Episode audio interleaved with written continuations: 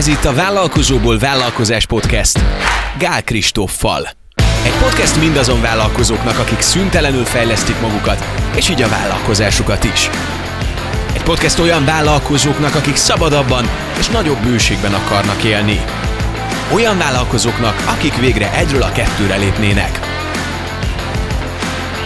Egy vállalkozás megfelelő működéséhez és növekedéséhez elengedhetetlen, hogy rendszerekben gondolkodjunk és folyamatokat hozzunk létre. Ezek az alapoktól haladva alakulnak ki minden vállalkozás életében, és gondos tervezés esetén biztosítják, hogy nélkülünk is úgy működjön a vállalkozásunk, ahogyan azt szeretnénk. A legújabb adásban Gál Kristóf segítségével tovább fűzzük a rendszerépítés és folyamatfejlesztés témakörét, és választ keresünk arra a kérdésre, hogy milyen rendszerek kiépítése a legfontosabb a céges HR szempontjából. A műsorvezető Szántó Péter.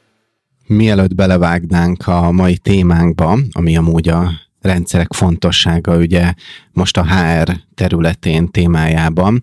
Szeretnénk megkérni azokat, akik valamilyen iOS-es, Apple-ös eszközről hallgatnak minket, hogy támogassatok azzal, hogy értékeltek minket és visszajelzést küldtök, akár egy vélemény review formájában. Számunkra ugye magának az Apple-nek a, a podcast rendszerén belül, és hogyha azok, akik más platformokon hallgatnak minket, akár egy levélben, vagy kommentben valahol, Instagramon, bárhol írjatok nekünk kérdéseket, véleményeket, ez segít minket, hiszen most már a hatodik adásnál tartunk, amiben vágjunk is bele, in medias res, hogyha hallottátok a második podcastet, abban az adásban elhangzottak alapján én lemerném fogadni, hogy a toborzási feladatokra is előre definiált folyamatokban, jól működő rendszerek építésében gondolkozol, Kristóf. Miért érdemes ezt a területet és rendszerek alá szervezni? Én az egész cégépítésről azt gondolom, hogy ez nem arról szól, hogy itt művészkedni, bűvészkedni kellene, meg feltalálni a spanyol viaszt, és, és mindig mindent újra megcsinálni, hiszen ha mindig minden nulláról kezdünk újra, akkor, akkor nem építkezünk, és itt a, ugye a cég építés az pont arról szól szerintem, hogy létrehozzunk rendszereket, folyamatokat, bevált megoldásokat, és azokat mindig újra és újra elővesszük, és minden egyes felhasználásuknál mondjuk, ha tudunk, akkor javítunk rajta. És ilyen módon például én ugye 2013-ban csináltam először profi kiválasztást, akkor együtt dolgoztam egy tanácsadóval, együtt dolgoztuk ki azt, hogy milyen hirdetéseket használjunk, együtt dolgoztuk ki a, a landing oldalát a hirdetéseknek, együtt dolgoztuk ki, hogy miket kérdezzek egy állásinterjún, és azóta, múltkor számoltam ezt, nagyjából 50 embert vettem fel ezzel a profi hozzáállással, de minden egyes újabb toborzásnál valamit javítottam a, a koncepción, egy pici dolgokat, tehát abszolút felismerhető lenne a 2013-as sales oldal a, a mostanihoz képest, csak már nagyon-nagyon-nagyon sok körön végigment, és néha akár akár egy-egy interjúról interjúra tudok javítani. Tehát, hogy mondjuk tanulok valamit egy, egy interjún, rájövök valamire, hogy fú, ezt lehetett volna jobban csinálni, akkor a következőn már jobban csinálom. És ehhez egyébként készítek jegyzeteket, vannak dokumentációim, például a kérdéseket egyértelműen ilyen listáról teszem fel, tehát nem ilyen, amilyen kedvem van, azokat kérdezem, hanem nagyon tudatosan, szisztematikusan próbálom mindig ugyanazt csinálni. Egyrészt, hogy úgymond ezt a tőkét építsük, mert ez egy tőke szerintem az a tudás, hogy hogy a click marketing hogy vesz fel munkatársat, illetve azért is fontos ez a hát tulajdonképpen standardizálás. A HR-ben szerintem nagyon fontos a kiválasztásban, hogy ugyanúgy bánjunk a, a jelöltekkel, nem ilyen emberjogi szempontból, hanem azért, hogy ne kivételezzünk mondjuk azzal, aki szimpatikusabb, mint más, mert akkor torz eredmények jöhetnek ki. A divat kapcsán szokták mondani, hogy pontosan nem divatosnak kell lenni, hanem stílusosnak, hiszen a divat egy trendet követ, míg a stílus az egy örök darab hogyha ezt a marketing nyelvére fordítjuk le, akkor az is igaz, hogy most milyen platformon vagyunk, minek nevezzük, hogy virális kampányt csinálunk, growth hackinget alkalmazunk, és még nagyon sok ilyen szakszót be lehetne dobálni, de, de az alapok nem változnak ahogy hallgatlak, ez, ez igaz a, a kiválasztási folyamat, de hát úristen, 2013 az, az 8 éve volt.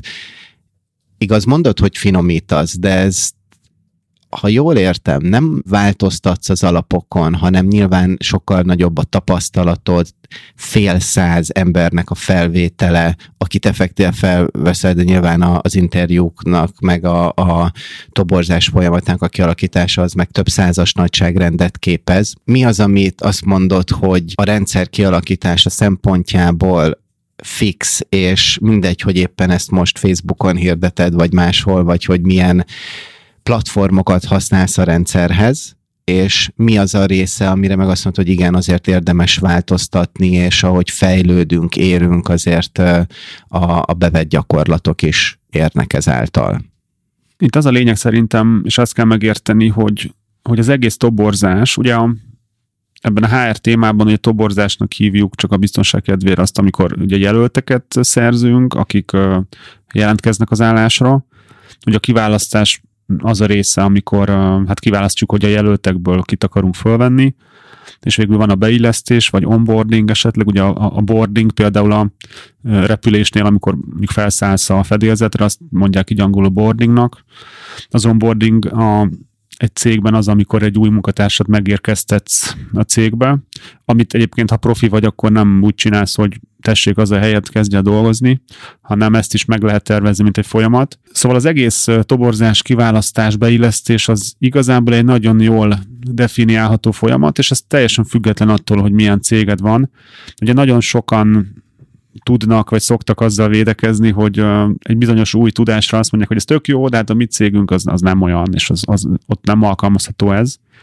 De én azt mondom, hogy amikről mi itt most beszélgetünk, azok nem, azok nem csak marketinges cégeknek, vagy nem csak szolgáltatóknak, vagy nem csak nem is tudom milyen cégeknek való, hanem, hanem mindenki tudja ezeket használni.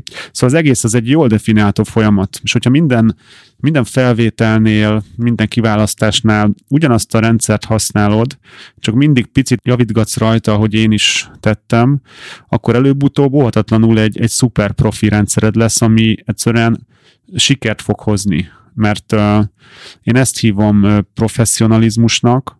Múltkor így, uh, vagy nem múltkor, rendszeresen beszélgetünk szavakról, például a, a cégben, hogy azt mondjuk magunkról, hogy az, hogy mi professzionálisan kidolgozott eszközöket használunk, a, a click marketingben, ott mit jelent az, hogy professzionális? Mert amúgy így mindenki tudja, hogy hát profi az valami magas minőség, de mit jelent? Szerintem a profi azt jelenti, hogy uh, aki magabiztosan tudja, hogy hogyan lehet eredményt elérni. Mondjuk egy profi teniszező az százból százszor oda jut, ahova akar, mert tudja, hogy mitől megy oda a labda.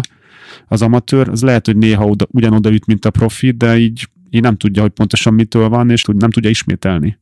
Tehát, hogyha profi a, a toborzás kiválasztás, az azt jelenti, hogy hogy nem véletlen felvettem egy jó embert, tehát hogy nem véletlen, hogy most a click marketing 13 fős csapatából 12 nagyon profi munkatárs van, meg én, hanem, hanem a módszer egyszerűen ismétlődően tudja hozni az eredményt. Tetszik ez a profi definíció, amit adtál, eszembe jutott az egyetemi tanulmányaim során szociológiából tanultuk azt, hogy amikor egy mérésről van szó, különbséget kell tenni a között, hogy maga a mérés az egyrésztről megbízható, vagy pedig az, hogy milyen gyakorisággal történik ez meg, és ez egy ilyen darts táblához hasonlít nekem, vagy kvázi, amit ugye a profi teniszezőről mondtál, hogy az, hogy minden alkalommal én a, mondjuk a dárcnál maradva eldobom, és, és valahova érkezik, az tök jó, mert folyamatosan csinálom azt, amit kell. De az, hogy megbízható legyen, az már azt vonja maga után, hogy, hogy az oda érkezzen, ahova én szeretném, és mindig ugyanoda tudjam dobni, és ez egyfajta lefordítva a témánknak a margójára egy, egy, egy profizmust igényel hogyha a teniszezőkről beszélünk, és hogy egy profi teniszező hova tudja vinni, ott azt is mellé kéne valahogy tennünk, hogy ez a, ez a legprofibb szint olyan értelemben, hogy, hogy a legmagasabb liga. Sokszor, és szerintem ez egy téves dolog a vállalkozások esetében, erre azt mondják, hogy hát igen, a, a nagy vállalatoknak, a nemzetközi vállalatoknak van arra kapacitása, és olyan akár több tíz éves tapasztalata, még hogyha egy új nagyvállalatról is van szó, vagy nemzetközi vállalatról, de ugye azokat a, a tudásokat, erőforrásokat, amik ők bevisznek az adott cégbe, ezáltal tudnak olyan rendszereket kialakítani az erőforrásaiknak köszönhetően. De mégis ezt Számít-e a méret ilyen szempontból? Tudunk-e ugyanúgy profik lenni egy kis vállalkozás esetében, ahogy mondjuk egy nagy vállalatnak alapból van, hogy egy olyan HR igazgatósága, szakosztálya van, és minden folyamatot megcsinálnak. Kis esetében nyilván teljesen más piaci helyzetből, erőforrásokkal hogyan tudjuk a méretünk szerint ezeket a rendszereket integrálni és bevezetni? Szerintem nagyon nagy jelentősége van, hogy, hogy mekkora mekkora cégről beszélünk, de úgy van a jelentősége, hogy egy pici cégnek sokkal fontosabb, hogy milyen munkatársai vannak, mert ha, ha van egy ezer fős multi, ott igazából egy ember az egy ezredet ad hozzá a, az eredményhez, plusz nyilván nagyon nagyok ugye a háttérrendszerek, de ha neked van egy öt fős céged, akkor minden egyes ember a 20%-át jelenti a cégednek, és nagyon nem mindegy, hogy ezek a 20%-ok, hogy egy-egy ember mit ad hozzá. Tehát én ezt inkább úgy látom, hogy ez nem azt jelenti, hogy egy nagy cégnél ez fontos, hanem Persze az se igaz, hogy egyre kevésbé fontos, hogyha profin gondolkozunk, de hogy egy pici cégnél sokkal fontosabb minden egyes ember. És én igazából még azt is inkább előnynek látom a, a kicsiségben, hogy gondold meg, hogy egy, egy multi az nem írhat azt, amit akar, mondjuk egy álláshirdetésbe, vagy az oldalára, hanem ilyen a szabályok szabályának, a szabályának is meg kell felelni. Te meg azt írsz a hirdetésbe, vagy én azt írok, amit akarok. Itt inkább azt gondolom, hogy, hogy itt, és erről beszéltünk, hogy az embernek a saját pszichológiája tudja megakadályozni a, haladást. Tehát, hogy te megtehetsz bármit, mondjuk, ha van egy ötfős céged, de vajon meg mered csinálni? Tehát, hogy, hogy elhiszed-e, hogy, hogy tényleg írhatsz személyes álláshirdetést, vagy te is megírod a 250 ugyanolyat, amiben benne van, hogy csapatjátékost keresünk, meg versenyképes a fizetés? Itt uh, leszek egy pillanatra, megígérem, nem fogok így végig maradni a podcast folyamán, de az ördög ügyvédje. Ugyanis igen, az egy baromi nagy szabadság akkor is, hogyha egy ötfős céget vagy egy kis vállalatot működtetünk, hogy bármit megtehetünk. De a rendszerben az is benne van, hogy ezek szabályok. Most egyrésztről bármit megtehetünk, és szerencsések vagyunk, mert nem a szabály szabályának a szabályát kell követnünk, hanem mi alkotjuk a szabályt. De hogyha már létrejött a szabály, kialakítottuk a rendszert, nyilván ezt, ahogy már sokszor beszéltünk erről, formáljuk, érettebbé tesszük, de létezhet-e olyan, és mi van akkor, amikor te kialakítottál egy rendszert kvázi, mint kisvállalat, és nem is akarod amúgy a rendszert megváltoztatni, mert jól működik, de kivétel erősíti a szabályt. Erre azt mondanám, hogy amikor ezt először csináltam, ugye 2013, csak hogy így el tudjuk helyezni az akkori click marketinget, meg Gál Kristófot, ez egy ilyen 11 néhány milliós éves bevételű, mondjuk 4-5 fős vállalkozás volt, igazából nem voltak finoman szó extra erőforrásaink se pénzbe, se időbe, se tudásba, se semmiben. Egy dolog volt bennem nagyon erős, hogy azon a ponton megértettem, hogy ez mennyire fontos. Hogy mennyire nem nincs az rendben, hogy a barátaimat, rokonaimat, ismerőseimet veszem fel, nem azért, mert egyébként velük baj lenne, csak hogy nem voltak valódi kiválasztási szempontok. Mert lehet, hogy a, a barátaim amúgy jó munkatársak, az egy másik kérdés, hogy ez szerencsések-e ezek a helyzetek, hogy ismerősökkel dolgozni, de hogy minden esetre nem volt kiválasztás, és tehát egy 11 néhány milliós éves bevételű cégről beszélünk, és akkori értéken mérve sok százezer forintot ráköltöttem arra a körre, hogy tanácsadót bíztam meg, rengeteg képzésre elmentem, tanultam, nagyon sokat tanultam, akkor könyveket olvastam, és akkoriban még azt is megcsináltam, mivel nem volt interjú tapasztalatom, soha életemben nem csináltam interjút, hogy a HRS-t akkori, ugye akkori nettó, azt hiszem 25-30 ezer forintos óradíjon beültettem magam mellé jó pár interjúra, hogy egyrészt tanuljak tőle, meg hogy úgymond félig meddig akkor még helyettem válaszol.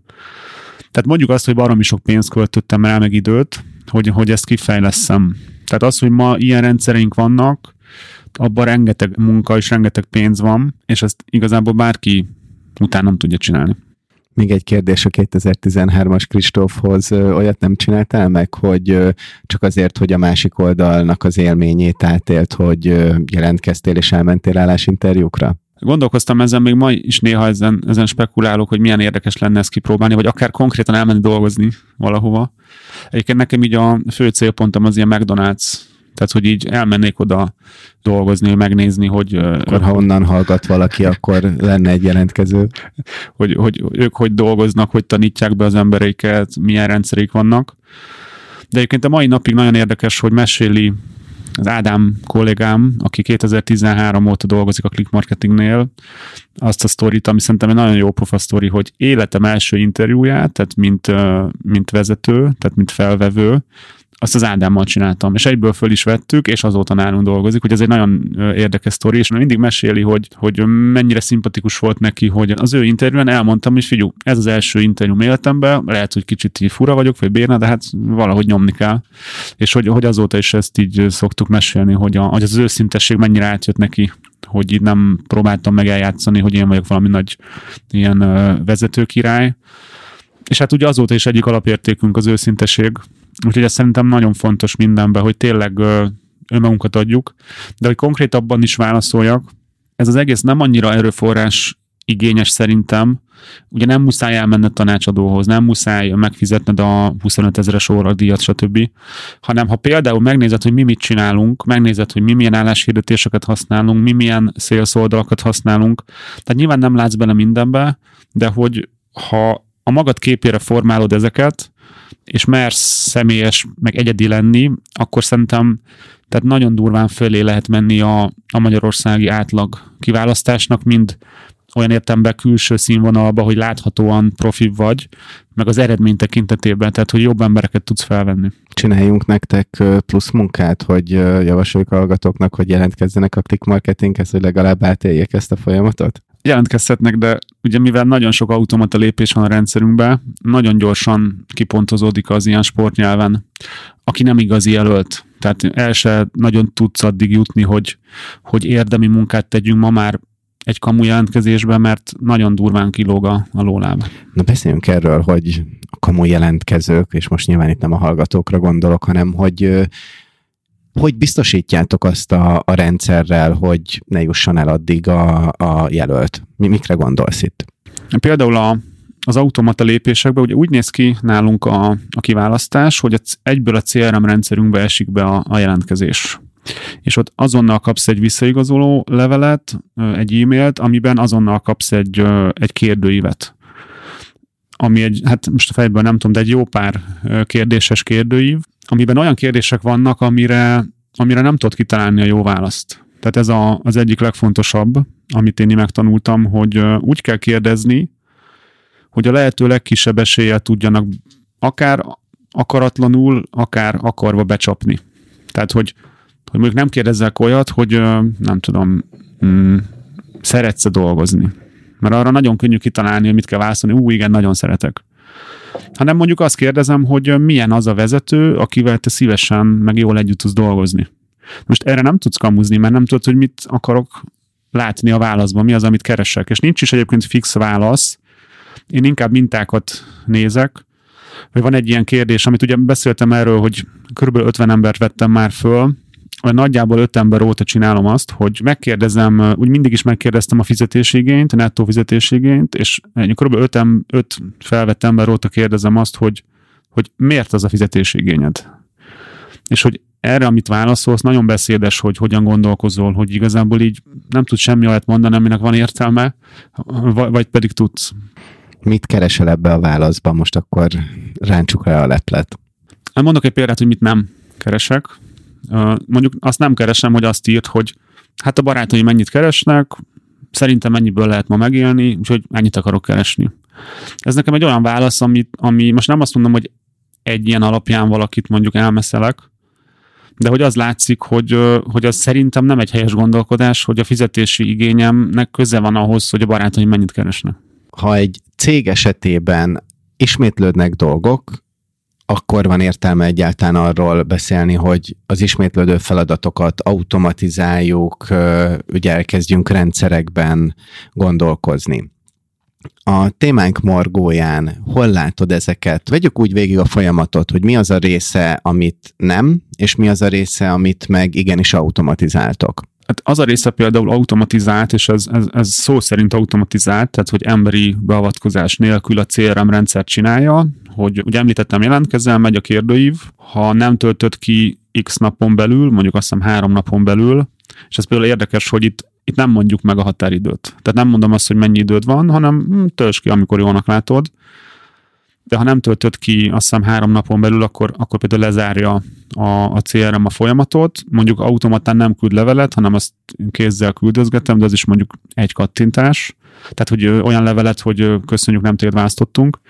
De ha kitöltöd a kérdőívet, akkor automatán megy a visszaigazoló, hogy kösz, hogy kitöltötted, megint megy a következő lépés automatán, ami mindig egy ilyen próba feladatszerűség.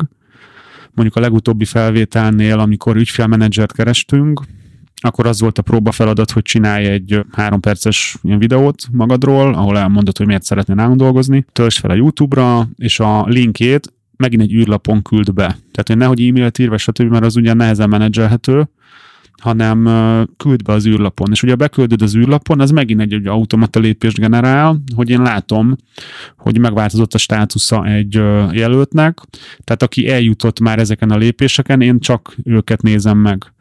És például, hogyha látom, hogy jön egy e-mail, hogy itt a videóm linkje, azt tudom, hogy lehet, hogy ez durva valakinek, de én ezt megtanultam az évek során, hogy, hogy sajnos ezt ilyen szinten muszáj figyelembe venni, hogyha én egy toborzás, vagy egy kiválasztásba kérek valamit, és egy jelölt elvileg akkor kellene, hogy a legjobban figyelmes legyen, meg hogy mindenre figyeljen, hiszen ez egy nagyon fontos pillanat.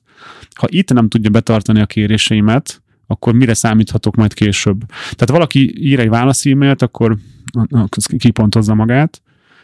Tehát egészen eddig tök automata rendszer, és ennek az az előnye, hogy egyrészt látják a jelöltek, hogy milyen profik vagyunk ebben is, és ezt tényleg látják, és vissza is jelzik, hogy ez, hogy ez igen illetve nem kell vele foglalkozni, és a jelölteknek legalább a fele simán, simán kipontozza magát. Tehát, hogy nem küldi vissza időbe, egyáltalán nem küldi vissza, stb. Menjünk tovább a folyamaton.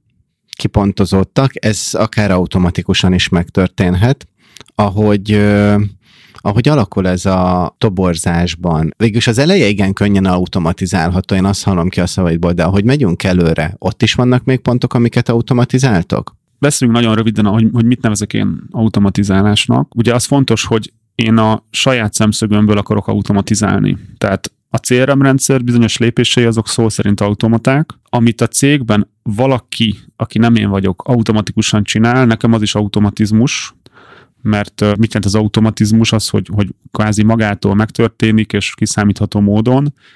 Ha egy munkatárs ezt jól csinálja, akkor ez számomra automata, de vannak olyan félautomata lépések, amit én csinálok, mondjuk eljutott valaki eddig. Tehát ez azt jelenti, hogy van motivációs levele, van önéletrajza, kérdévet kitöltöttem, meg megvan a próbamunka.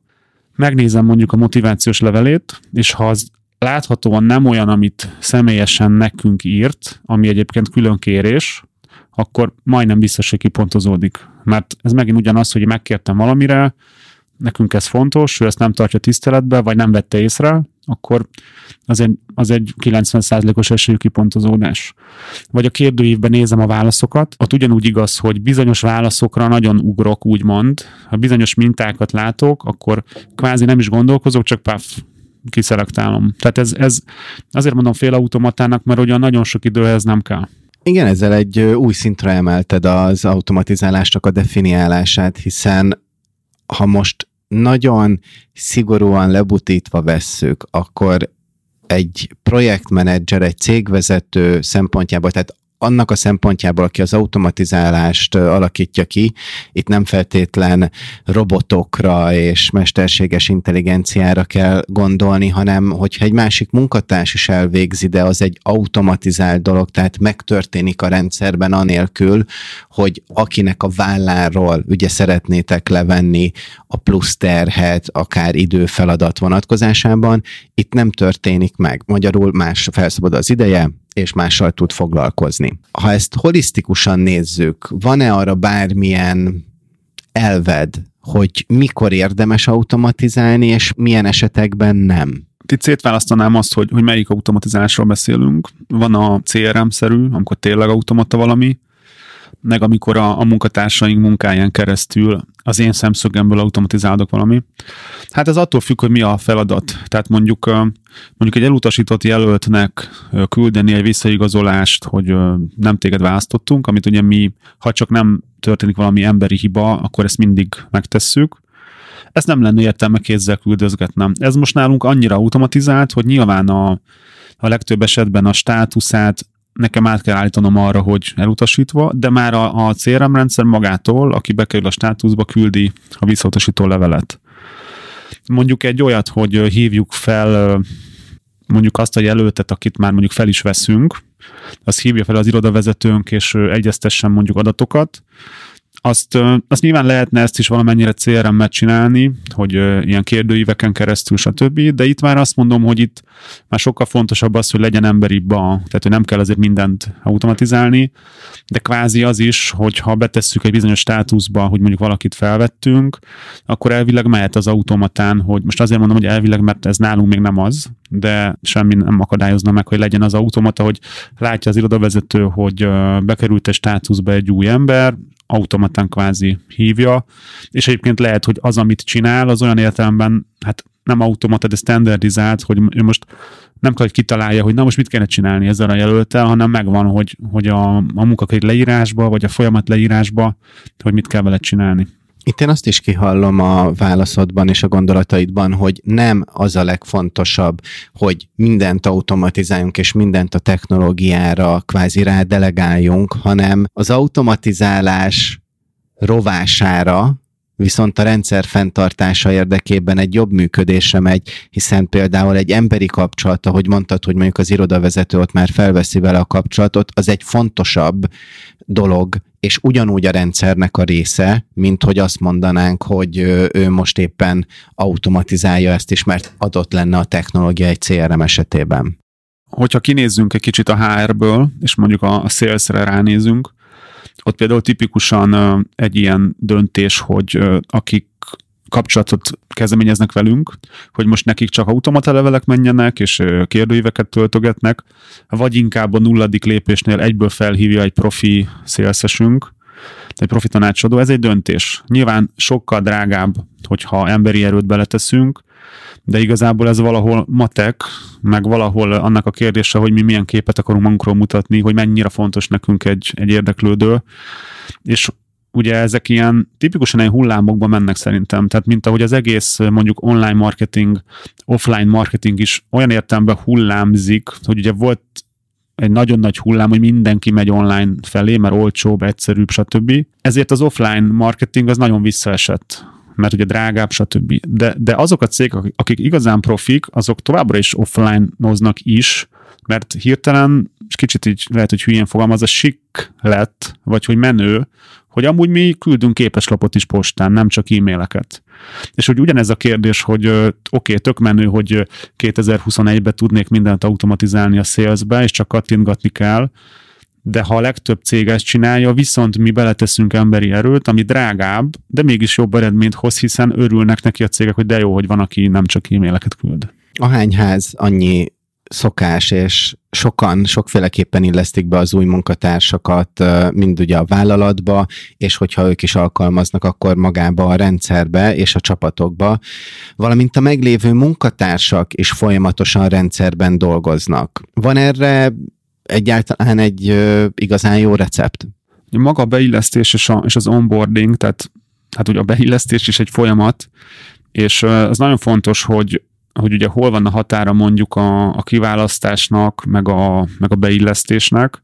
Például a próbaidő, ami nálunk mindig három hónap, az egy ilyen szerintem ez egy ilyen átmenet, tehát hogy még valamennyire a kiválasztás is folyik, hiszen nyilván mi nagyon jó találati arányt érünk el, mert nagyon alaposan választunk ki, de a legalaposabb kiválasztásnál sem mehetünk száz százalékra, vagy hát nem tudunk száz százalékot elérni, ezért nálunk a próbaidő az egy valódi próbaidő, figyeljük az új munkatársakat, a meglévő munkatársak is valamennyire nyilván figyelik az új embereket, hiszen megértettem velük, meg hát alapból is értik, csak azért ezen még lehet dolgozni, hogy egy hajóban nevezünk, az, hogy egy új munkatárs az milyen lesz, az nem a, az, a, az nem a főnök dolga, vagy a vezető dolga, mert nem az én dolgom, hanem mindenkinek ugyanolyan érdeke, hogy minden egyes munkatárs is olyan top szintű legyen, mint ahogy a meglévők, hogy ne kezdjen el romlani a csapat. De ugye egyben az onboarding, a beillesztés is elindul, mert hogyha megfelelő a munkatárs, és azért általában megfelelőeket veszünk fel, akkor az már a munkának az első része, és nagyon nem mindegy, hogy ott mik történnek. Egyrészt továbbra is adjuk el magunkat is, tehát, hogy nyilván a, akit felvettünk, abban ugyanúgy lehet egy bizonytalanság, hogy na, vagyon jól választottam? és hogy nyilván be kell, hogy tartsuk, amit addig ígértünk, hogy mi lesz a próbaidőben, hogy mit fogunk csinálni, és én abszolút arra is figyelek, és ez is végül is rendszer, mert nem találom fel mindig újra, hogy mit csinálunk első nap, mit csinálunk második nap, hogy, ha, hogy szisztematikusan a meglévő munkatársak találkoznak az új munkatársakkal, vannak meetingek, nem csak azért, mert ennek ez, mert ez így logikus, hogy mondjuk a betanításnál besegítenek, hanem hogy szándékosan akkor is úgymond ha kell, ha nem. Tehát lehet, hogy amúgy nem lenne értem, hogy minden munkatársal meetingeljenek, de hogy szándékosan mi ezt csináljuk, hogy mindenki kapjon képet az új munkatársról. Tehát ezek is abszolút ilyen tervezhető, mm, szisztematizálható, standardizálható dolgok, és nekem azt jelzik vissza, hogy ez, ez jó. Tehát ez, ennek abszolút van értelme és fontos. Mi a helyzet a meglévő csapattagoknál? Náluk milyen rendszereket üzemeltettek, ami a HR szempontjából fontos? Itt már nagyon eltérő, hogy ki mit csinál.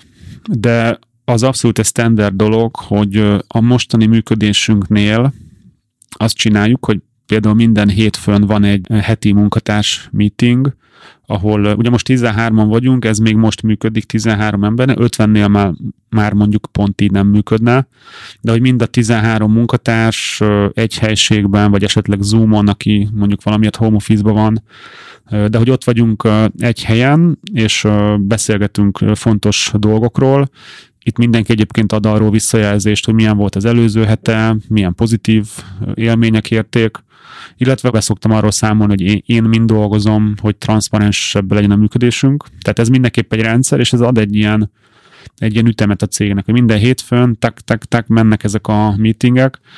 Azt szoktam mindig mondani, hogy alapvetően egy esetben marad el a meeting, hogyha én nem élek. Úgyhogy uh, akármi van, ezt a meetinget megtartjuk. Nyilván, ha nagyobbak leszünk, mondjuk a 30-an leszünk, vagy már szerintem 20-nál is, nem praktikus minden héten közös meetinget csinálni, hanem ott már csapatszinten érdemes meetingeket csinálni.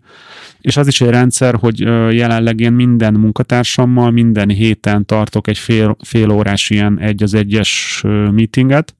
Ez is egyébként egy kísérletezés része volt, mert volt, hogy csináltuk, hogy két hetente egy óra, ami ugyan, elvileg ugyanannyi idő, mint heti fél, de most azt látom praktikusnak, hogy sokszor nem tudtuk például az egy órát kitölteni, tehát hogy egyszerre egy óra sokszor sok volt, de ez a heti fél óra, ez pont jó, és így jelenleg még fenntartható.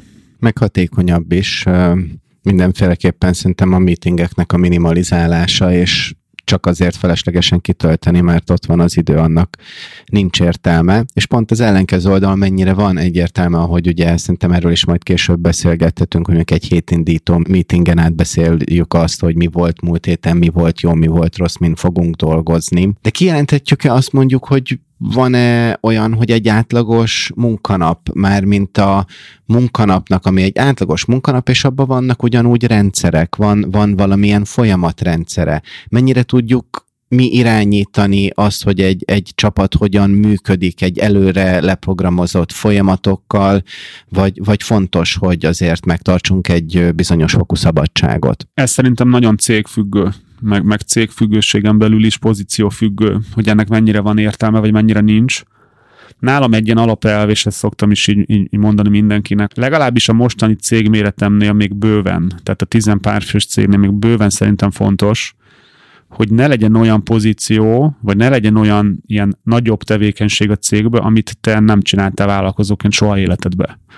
Tehát, hogy minden olyan legyen, amit már csináltál, mert ha olyan dolgokat végez a céged, amiről kb. gőzöd nincs, hogy, hogy hogy működik, mennyi idő, mennyi költség, mi az elvárható, stb., hát akkor nem fogod tudni elvárni, nem fogod tudni megítélni, hogy hogy reálisan mondjuk egy munkatárs kifogása. És lehet, hogy ez nem lehet a világ minden cégébe megcsinálni, vagy minden cégtípusba, de szerintem azért, azért nagyjából ezt be lehet tartani. Én is például most azt csinálom, hogyha új szolgáltatásokat dolgozunk ki, akkor azokat néhányszor én is megcsinálom. Például nemrég vezettünk be egy új szolgáltatást, a Google Analytics setupot ügyfeleknek, és azt én megcsináltam néhányszor, hogy lássam, hogy mik a fő kihívások, hogyan lehet ezt jól csinálni, és utána adom tovább a, a munkatársamnak, és egyébként akinek továbbadom, ő majd továbbadja a többi munkatársnak, tehát ebbe is van egy ilyen koncepció, végül is ez is egy rendszer, hogy tudom, hogyha legközelebb ezt csináljuk, akkor ugyanezt fogjuk csinálni, hogy én megcsinálom ötször, aztán továbbadom, ő is megcsinálja ötször, és aztán ő adja tovább.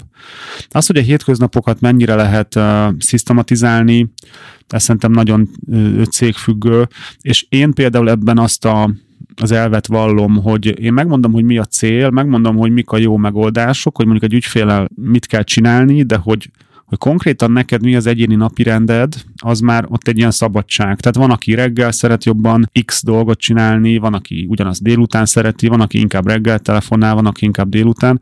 Nyilván ezekben vannak ilyen, ilyen best practices hogy hogyan érdemes csinálni, és ezeket mindig elmondom, de én nem ragaszkodnék ahhoz, hogy mindenképpen délután telefonáljunk, mert lehet, hogy ez már túlzás lenne.